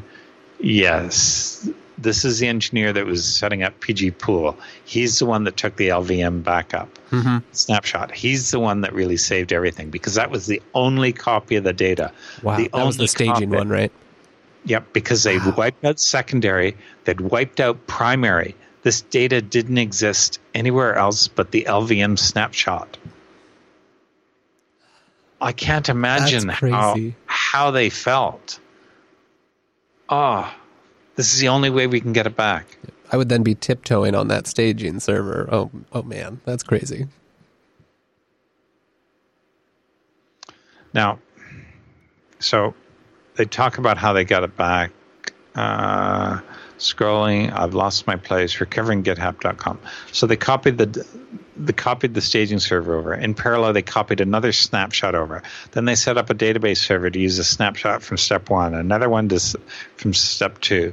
Then they restored the webhooks and they incremented all the database database sequences by a thousand. Postgres is a concept of a, a database sequence. It's like a little number you go in and you say, "Give me the next one," and it increments it and you use it somewhere in a table. So they just made sure that they didn't have uh, conflicting uh, primary keys that might get Well, overwritten. Yeah, that makes sense. Just bump them all up, and you know you're in a new new section. Now, copying all the data over took about 18 hours. This was because they were not using premium storage. This is done primarily to save costs, as premium storage is quite expensive. But you see, the disks are very slow, around 16 megabits per second. Oh wow, That's that's not fast. that is not fast slow. at all. So that's why it took so long to recover 18 hours just to copy the data over. And this is on Azure. Yep. No network, no processor bottleneck. It was just All- the drives. Uh, yeah, wow. just the drives. So, on February 1st at 1700, they managed to get the database back in without web, webhooks. And then they did some magic to get the webhooks in. And around an hour later, they finished the final bits and they confirmed everything was operating as expected. So, I can't imagine there is so much waiting and just waiting and waiting and waiting. It would have been so stressful and hoping this worked. I can imagine how sick to death the guys that that did the just the wrong things at the wrong times. Yep. And it can happen. I mean, it can happen to to anyone. Obviously, there were you know, as we've discussing, there's some things you can do to make this not happen better. Mm-hmm. Better And tools. we mentioned we mentioned this before. Well, we mentioned it last week. When you're working under stress, work with a buddy. yes. I'm going to do this now. Confirmed. Read it. Yep. That's a great Yes, use for your right. In-house chat server, or if you can get someone right next to you. No, And, no. Right next to you, talking about you, you can you can share tmux or screen sessions. Oh, Um, just be very careful of what you're doing because remember, they had a primary, they had a secondary. The secondary was only lagged, so they deleted it to copy over the primary, but then they deleted the primary. So they had two copies. Right. It really One went was- downhill fast. One was all pure data. One had everything, except it was missing some things. One had everything, and then they deleted the one that was lagged, hoping to get the primary one over. In hindsight, create a third database server. Yeah. Don't delete anything. We're, you've already lost some stuff. Don't delete anything. Especially if you're in an environment where, you know, you're in a cloud type environment where it's really easy. You just spin up a new machine, get it going. They already have to do that. I don't know if that's if the, these are, are these. Yeah, I don't know. I don't, I I don't don't- know either. But if you do have those techniques, it does make it a lot safer. Pay the extra expense for a couple hours or days, and then you can, you know, get rid of it if you need to. it's also a really good idea to keep a, you know, when you're doing these logs, as you mentioned, review with someone. It's also a good idea to keep a keep a log of what you're doing to help these kinds of analysis. They did. They did. Um, they mentioned that somewhere in here that um, they actually started that right away, right here. Oh, excellent. Publication of the outage. In the spirit of transparency, we kept track of progress and notes in a publicly visible, visible Google document. We also streamed the recovery process on YouTube with a peak viewer count of around 5,000. It was the second most popular stream on YouTube for several hours and they also used Twitter. So they were keeping everything public. They were letting people know know what was going on. Um, now, jumping down here, one of the things which isn't obvious from this is we have a public monitoring website located at monitor.gitlab.net. Unfortunately, the current setup for this website was not able to handle the load produced by users using this service during the outage. Fortunately, our internal monitoring systems were not affected. Now, since GitLab uses GitLab.com to develop GitLab, the outage meant that for some time it was harder to get work done. Most developers could continue working using their local Git repositories, but creating issues and such had to be de- had to be delayed. To publish the blog post, we used a separate GitLab instance we normally use for sensitive workflows such as security releases, and this allowed us to build and deploy a new version of the website while GitLab.com was unavailable. So they're really eating their own dog food here, but it caused an issue where they weren't actually able to build GitLab because they didn't have GitLab. It's like a bootstrapping problem. uh, now they go into uh, a bunch of root cause analysis, and they've broken it up into two main problems: GitLab being down and it taking a long time to restore GitLab. I'm not going to re- read through all these things, but they are interesting. I encourage people to go and read them. Um, now, down under reco- improving recovery procedures, this is very interesting. Number one, update PS1 across all hosts to more clearly differentiate between hosts and environments. PS1 being the prompt in your bash shell. Maybe other shells as well. Right. Yep. That's a very, it's just sensible. to have host name. Just to have host name. Or maybe a different background for production or a different background for P, for DB1 or DB2. Yeah, I've seen that, and I've seen places that'll do that's that's the best. I've seen places that'll do like message of the days or other login messages when you run with a big, you know, this is the production master. Be careful. Mm-hmm. But I like the PS one. That one, it's you know, you can't miss it. It's always right there. Yep. Uh, scrolling down, there's a, there's interesting things here. More snapshots, more snapshots. Move staging to the ARM environment, uh, and even recently, I was hearing about some places take the approach of making staging the hot backup for production. And somewhere further down here, did I put it in the show notes? Uh, scrolling up. Yes, here it is. I don't remember where I saw it, probably Hacker News, but someone proposed to constantly recreate staging from production's backup. This way, we could have an up to date staging version and frequently tested backup recovery process. That's a really good idea. I like that a lot. I like that a lot as well. And then you know with uh, with appropriate monitoring, you can get you know a really clear idea Yep. of when things are breaking. And then if things are totally lost, you move production onto the staging hardware. Hmm, hmm There you go. And it So should just, just, everything over here, and there you go. Uh, number nine, I like automated re- testing and recovering of Postgres database backups because it doesn't sound like this is a huge database from the sounds of it. It's not a huge database. It's mul- not multi terabytes. right. It's the kind of scale that you should be able to. You know, it doesn't it doesn't eat tens of servers. It's not a huge. Yeah, exactly. One of the things that they mention is that their current PG dump backups are three days old. It's because they perform them on a secondary because PG dump can put quite a pressure, a lot of pressure on a database. I've never noticed that.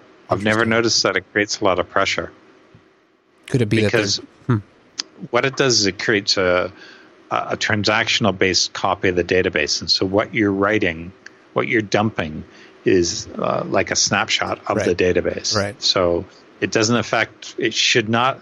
It should only be read and write capabilities. And if you split that onto another host where you're you're dumping on a separate client, you're all you're doing is reading and sending the data off somewhere. You're not actually then writing it to local disk. Right. So if that if those reads are the things that are causing too much pressure, then that's a, a sign that you have some larger Yeah. problems. They, they don't say what's going on.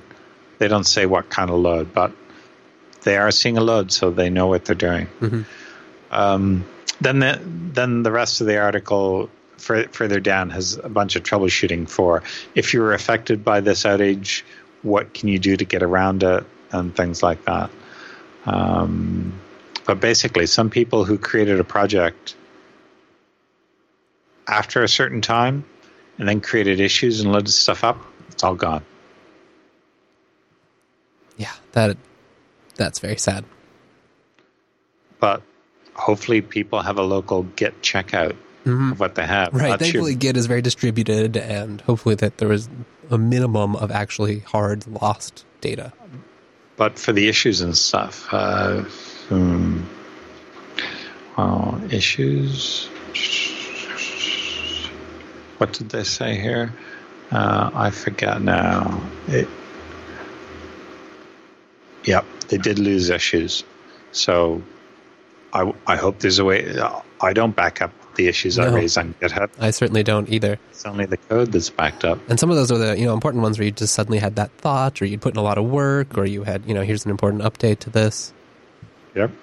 I will say that this has been a great opportunity, um, like the the thing you were mentioning from Hacker News for the just the general transparency of it to generate a lot of questions, generate a lot of you know a great a great reason to start comparing your backup procedures to talk about your Postgres configurations, talk about you know here's the problems with scale we're having, how could this have helped you, and maybe fix some things before you have a similar GitLab style out incident.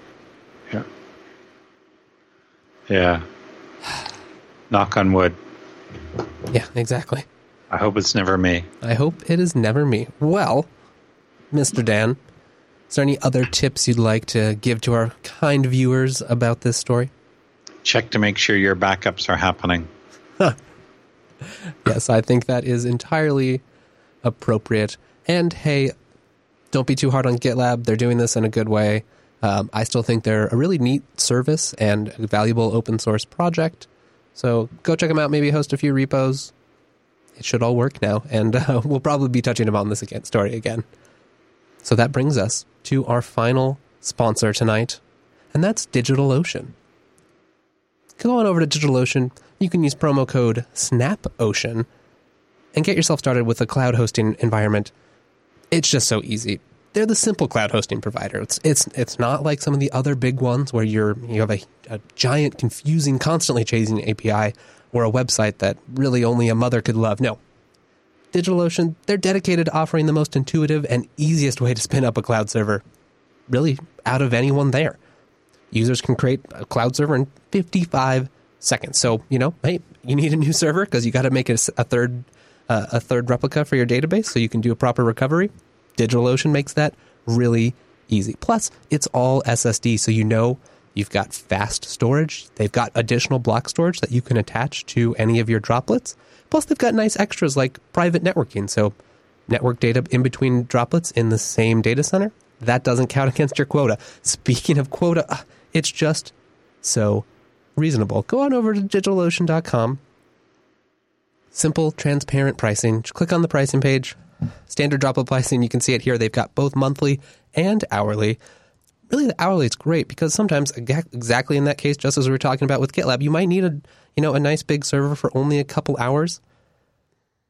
Bang here, six cents an hour. You can get four gigs memory, two core processor, sixty gig SSD disk, and four terabytes of transfer. Then you just add on some block storage there. That's enough to get a lot of work done, and certainly enough to replicate a database too. If that's not enough for you, they really have started adding a lot of the formerly enterprise only features. They've got monitoring and they've got load balancing. Monitoring is in beta, but go check it out. Load balancing, that's no longer beta. You can get it right now, today. If that's not enough, their interface is simple. They have data center locations in New York, San Francisco, Singapore, Amsterdam, London, Toronto, Frankfurt, and I'm sure more coming soon. Plus, they've got a great community. You've probably already been there. It's getting to the point where you Google, hey, how do I do this on Linux? How do I start an Nginx server on Ubuntu? DigitalOcean is the first place that shows up because they hire real editors to take community submissions and turn it into awesome documentation. So go over to DigitalOcean, use the promo code SNAPOcean. That tells them you're thankful they support this show, TechSnap. Hey, we're thankful too. Thank you, DigitalOcean.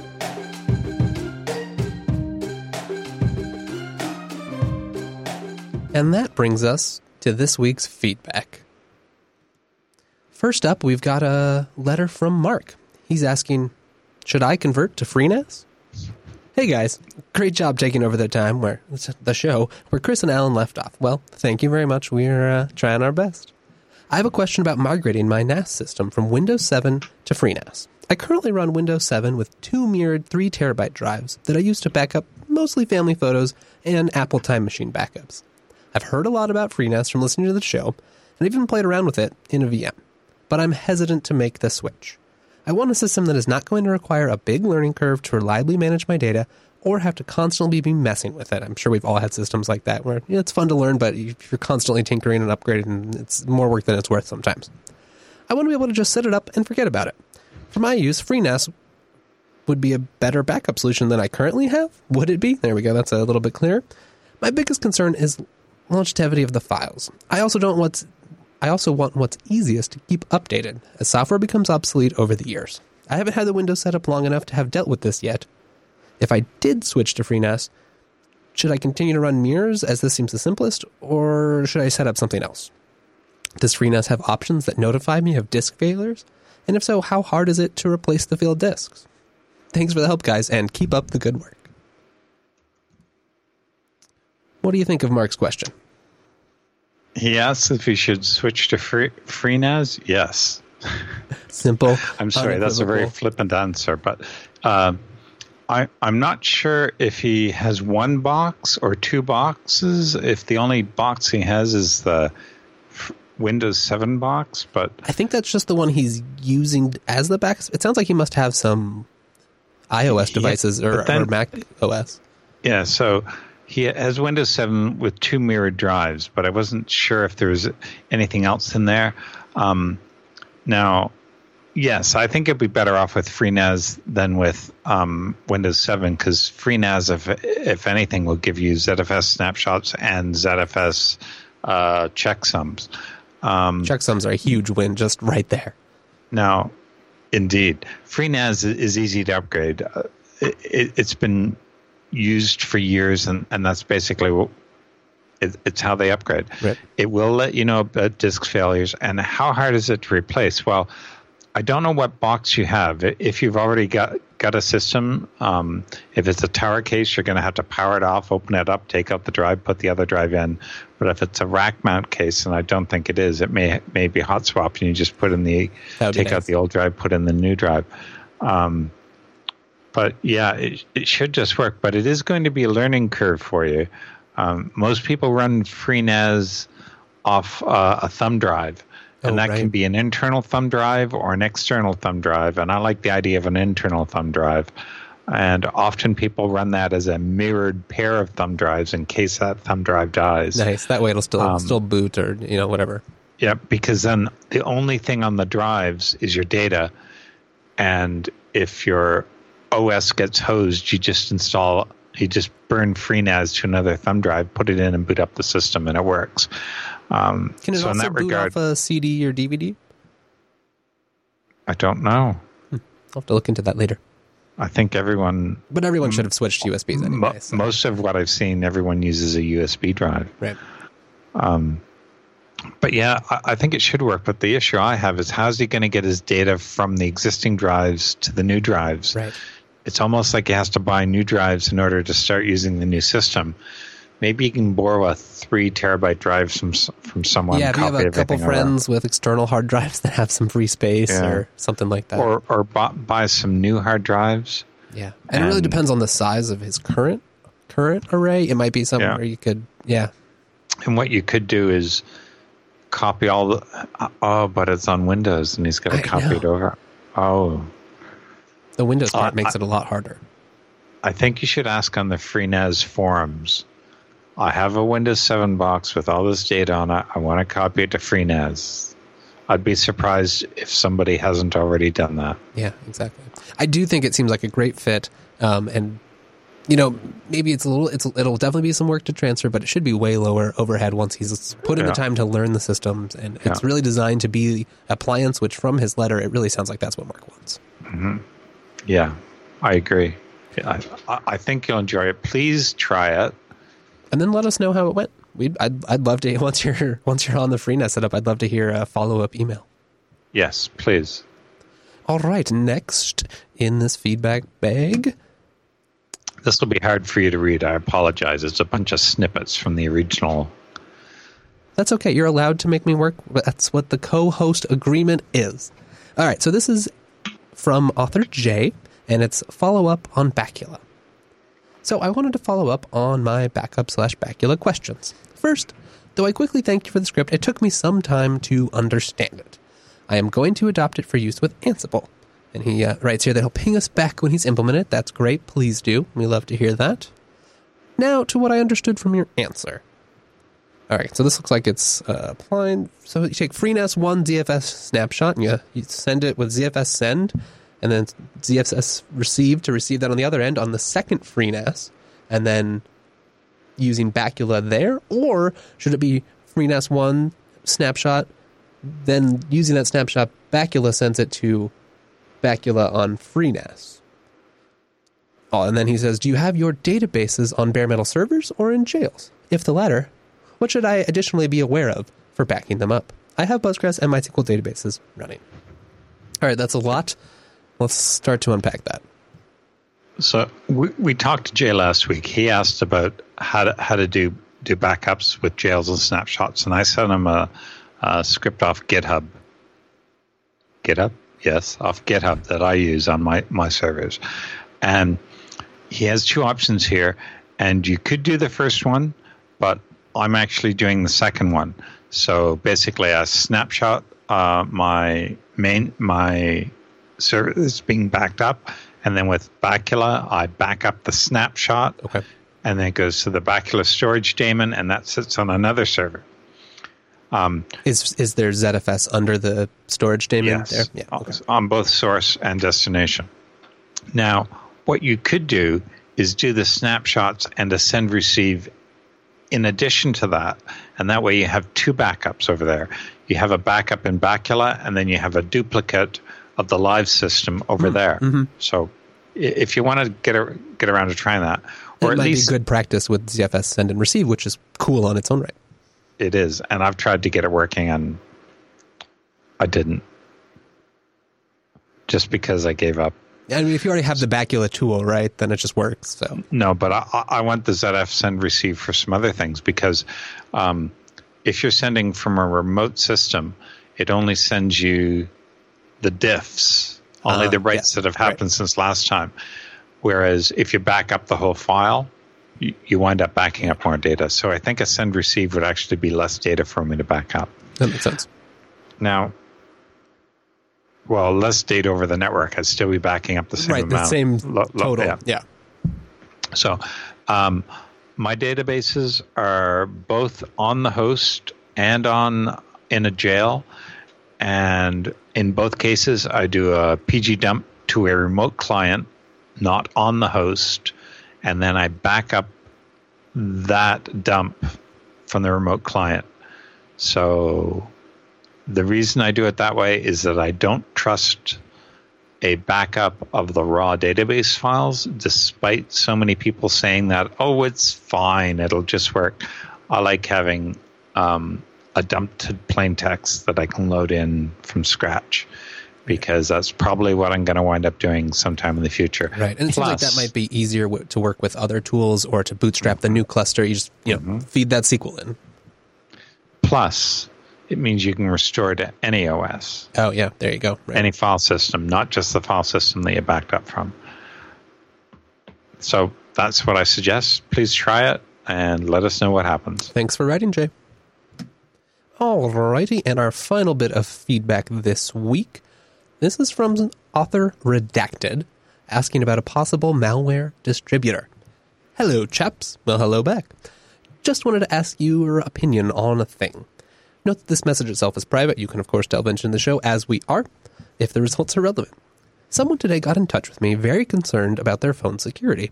Historically, they let someone help them, here in quotes, with their phone, and now she has an app which she never installed. Sounds like this user is not the most technically literate, so uh, here this author is trying to help their friend, which is very admirable. Uh, she's not technically technologically literate to the point of not being confident about her putting a pin on the lock screen. All right, so it's from a certain publisher here, also redacted. I looked for traces of them online, and what I can find seems to be subterfuge apps. Apps that look legitimate, but can be installed by rogue friends to hack their victims' phones, installable under the guise of helping. So something where they could, you know, it looks like an official app, but is actually nefarious. Many thanks, and thank you for being a point of trusted reference. Well, thank you for writing. Tell me more, Dan. I looked it up. I found the app.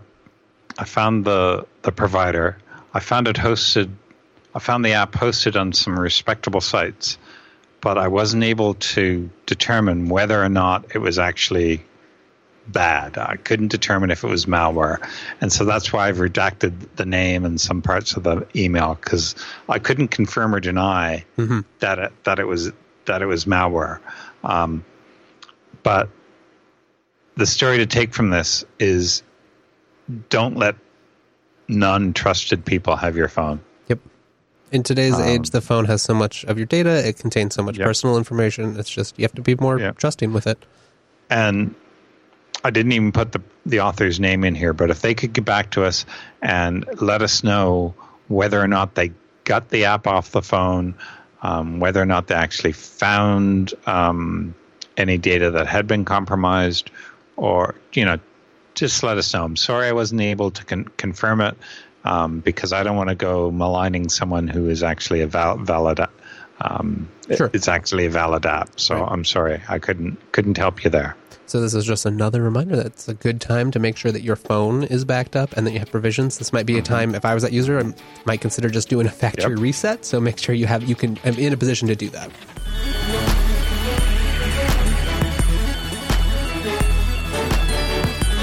What do you got for us this week, Dan? I'm always excited about the Rockin' Roundup. Well, in my day to day work, I encounter a lot of people that, that do a, a lot of real good stuff. And one of the things they do is try and stop the bad guys. And so when I stumbled across this website, which basically provides you with um, ransomware keys, What do people you are getting well ransom pe- people's servers and computers are being taken over by ransomware where they encrypt all the data and they say we've got your data. Give us some money. Your data never comes back. Um, but fortunately it's not always your unique key per person Oh, or maybe they figured out back back um, reverse engineered the master key the Right. private key right. If they aren't And deriving that's- those, right? Yeah. and that's what they have here on no more nomoreransom.org. And basically, they have the good news, the bad news, and more good news. Um, if you get attacked by ransomware, come and have a look here. The answer may be here. It's awesome. It's nice to have a. It's nice to have a uh, something that you can do. It's a terrible situation. Oh no, our whole Samba ser- server just got encrypted. What do we do? And for a lot of companies, like so far, they've only had the choice of, all right, you either pay or you had backups. Yep. And it, it, it seems like they want you to send them some information so they can identify the type of ransomware. Please fill in this form, send it to us. I don't know what the feedback, uh, what the turnaround time is, but it may be better than paying. Yeah. And that, that's the way this will stop. If people stop paying, Yep. The people no move on to other things. doing this. Yeah, exactly. I hope so because that sucks. Yep. Okay, next story. There's been a semi-critical Intel Atom C2000 system on a chip flaw discovered, and a hardware fix is required. That is a major bummer. Yes. Um, basically, these chips are dying, and they're in. Often, uh, a friend friend of mine, a coworker, said that he can't remove the chip because it's soldered onto the board. So basically, what he has to do is get a new a new board uh, or a new um, a router, and it's in a lot of fixed appliances. So That really sucks. th- this is not good. This is not good. Is there any uh, what what is the flaw? Do you know? Um, it's really funny. Uh, the thing that comes to mind is tin whiskers, but that is not what is ha- happening here. Um, it, it's just a minor flaw in which it actually stops functioning, but they're not actually sure how long it's going to take. But they have a feeling that all of them are, are ultimate, ultimately vulnerable, and they, they have fixed it in newer ones. But it seems that the operating clock for the low pin count bus can stop working.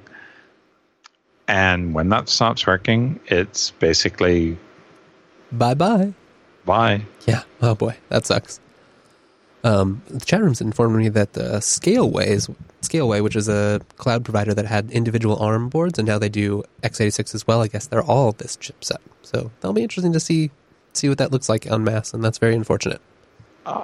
I can't imagine the warranties. No I just kidding. can't. It's massive. Okay, well it's every then let's manufacturer's nightmare. yeah, right. Let's move on to something well, not any better, but different. So, what is Ticketbleed? We remember Heartbleed. I sure do. Who could forget? Well, this is similar but different. In fact, it, it, it's a lot smaller in the amount of data that it leaks. It's only 31 bytes of uninitialized memory, but it's also a much smaller range of hardware. Um, if I recall correctly, it's it's it's on the F5 Oh, yeah, F5 BIG-IP load balancers, I believe, right? Yeah, which I have nothing to do with. I, I've never used these. This is not not your everyday um, website. It's basically the load balancer, but Right, it- you knew if it's still a big deal because there there are a lot of these around. Um, and obviously, a lot of traffic flows through them, right? Yep, and you don't want to be leaking that data because it's a like you said, it's a lot, a lot of different people, a lot of different data going through it. But it's incredible the difference in, in the amount of data that that is leaked between Ticketbleed and Heartbleed, because it was 64k in Heartbleed, but it was only 31 bytes Wow, Ticketbleed. But that's a big it's on the proprietary F5 TLS stack. This is not OpenSSL. It's just the F5 TLS stack. So it's not affecting you unless you're going through one of these devices, but you don't know if you you're have going no through one of idea, and they're yeah, they're it's a pretty popular brand of load balance. So, yikes! So there is a fix. There's Okay. a coordinated. The, the, the release was delayed. Ooh, was on February 8th. So there is a release. So it's no. Oh, oh wow. Oh, it looks like if you go, uh, they've got a they've got a story as well about uh, you can find a the story of how it was found, as well as a technical walkthrough over on filippo.io. Mm-hmm. Interesting. Always good thing to kind of understand. I'm sure it's it's harder to to understand this because it is a proprietary stack and it doesn't. I mean, OpenSSL is certainly not easy to understand, but at least you can look at it. Yep. Yep. This is bad. All right, well then, on to our next story. Yahoo, MSN are both being struck by an advanced malvertising campaign. That is also no good. Advertising is just the reason people um, put malware into advertising because it's harder to detect, and it's a way of introducing a threat vector into just about everyone's computer and you get someone else to deli- to deliver it for you. Someone else is doing the ad campaign. Uh, it's not like you have to get someone to come to you. You get someone else to take your attack to them. And really, the thing that you have to do: ad blockers. Yes. And don't click on stuff. I know it's funny. We've we've built this whole infrastructure to like dynamically load things from third parties at render time. I mean, slowing things down, and then, I mean, obviously we need we need some ads for monetization for some websites or whatever. But yeah, it's just such an easy vector for things to slip in to try to exploit you. Go back to static images. Yeah, right. Just plain static images. I don't if it's if it's simple and unobtrusive. I'm, there's way less of a chance that I'm going to object or banner ads. I remember banner yeah, ads. Exactly. Ads that you can actually scroll past and are you know they're not flashy yes. and they're not crazy. Yes. They don't pop yes. up. Yes. Basically, it, it, it's attacking um, a known problem on Internet Explorer. Ah. So if you click on the advertisement, you, you're screwed. So if you patch your shit, you're not vulnerable to this. Once again, everyone, patch your shit. Patch your shit. All right, let's keep this roundup rolling. Factory that made exploding Galaxy 7, Galaxy Note 7, excuse me, batteries catches fire. So we heard you like fire. Uh, let's put some more fire in your fire. I, I'm sorry, but I had to laugh at laugh at this. I know it's a terrible thing, and I I really hope that everyone is okay. But this is just terrible we all know about the exploding Galaxy 7 uh, Note 7 that would catch fire. I mean, these are the ones that were not allowed on the planes, right? You yes, couldn't even bring one on the plane. So. Same ones that I believe uh, Samsung started rolling out an update that would permanently disable them. Yep. so, and then this one happened. Yep. They just they just want the memory to be gone, burn the factory to the ground. We'll just start fresh with a new factory, new batteries, new phone. This is just sad. Yes, I do it's hope terrible. there was that no one was injured, and that's surely uh, a loss of a huge amount of equipment and infrastructure. But it's only equipment, I hope. Yes, exactly. Okay, and, so to go back to an, a theme we had earlier in the show, which is email privacy. Yes. A U.S. judge has ordered Google to hand over emails stored on foreign servers to the FBI. Is yep. this right? Yes, it's right. And I've heard about this before, whereas um, if the information is local, no, I'm sorry, you, you, you, have certain rights. But if the server is overseas, no, you don't have the same rights. And so they're just basically saying, hey, listen, you can send us that data now because, you know, it's not stored in the US anymore. But there is some sort of issue where Google regularly transfers data from one data center to the other without the customer's knowledge. Such transfers do not interfere with the customer's access or interest in the user data, even if the transfer interferes with the account owner's control over this information. His interference is minimal and temporary. So I don't really get how they can say that just because it's stored overseas means we can get access to it. I really do not find that. You know, transferring like email. I, don't get why why they think that. Oh yeah, we won't touch your email if it's here, but if it's over there, we can have it. Right, right, right. Yeah. Um, kind of want to play fast and loose, or whatever is the maximal benefit to them, or gets them the most information, regardless of if it kind of makes sense or if it you know fits into the actual schema of how this should work or how customers think about it or how the public thinks about it. Yeah. No. Stop it. Stop it. Uh, all right. Well, in slightly better news, Vizio, we were talking about them in a past show. They have now settled with the FTC. Mm-hmm. They're going to pay 2.2 million and delete all that data they spied on you and got. I want to know did they give the data to anyone else? Right. Yeah. This doesn't say are the Does advertising data networks that anywhere bought this data are Yep. they required to delete it or Yep. Yep. And th- this was a, a TV that basically was snooping on stuff that was happening in the home. Um, right? It was using Eh. like computer vision type things to figure out what you were watching based on what was being sent to the display, if I recall. yep. And that's okay if you agree to it Sure. Sure. and you know it's happening, but no one consented to this. Where are the ethics? Where I mean, are the do- ethics? It's not hard to do the right thing. Do it. Yep. Stop being a sneaky bastard. like I can, I can see it. You know, you're like you're this either a developer or marketer or whatever. You're like, hey, we can do this thing. It's interesting. Look, we solved the problem with technology. It's really just like Jurassic Park. Like, yes, we can do it. Should we do it? If so, how? And it really, I mean, companies should get this just in terms of it's better long term for your image. Like, sure, roll out the new features, but just do it in a, like an easy way. Make it like, mm-hmm. yes, just I click yes when I turn the TV on. Fine. Yep.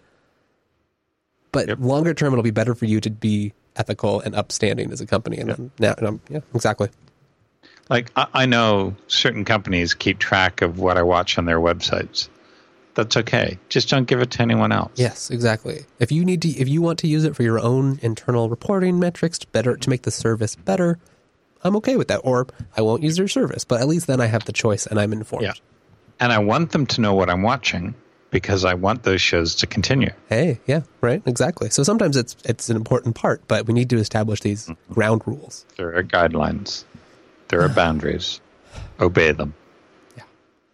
All right, so right on that same subject of ethical rules and shoulds and should nots, Well- WordPress kept users and hackers in the dark while secretly fixing critical zero day vulnerabilities. My first response is you say that like it's a bad thing. I don't have a problem with a vendor keeping a vulnerability secret until it's fixed Sure. or at least released. And that's basically what happened. A lot of people have an automatic update function on their WordPress websites. I know I do. And so when this option was available, it got upgraded automatically, and I didn't have to do a thing.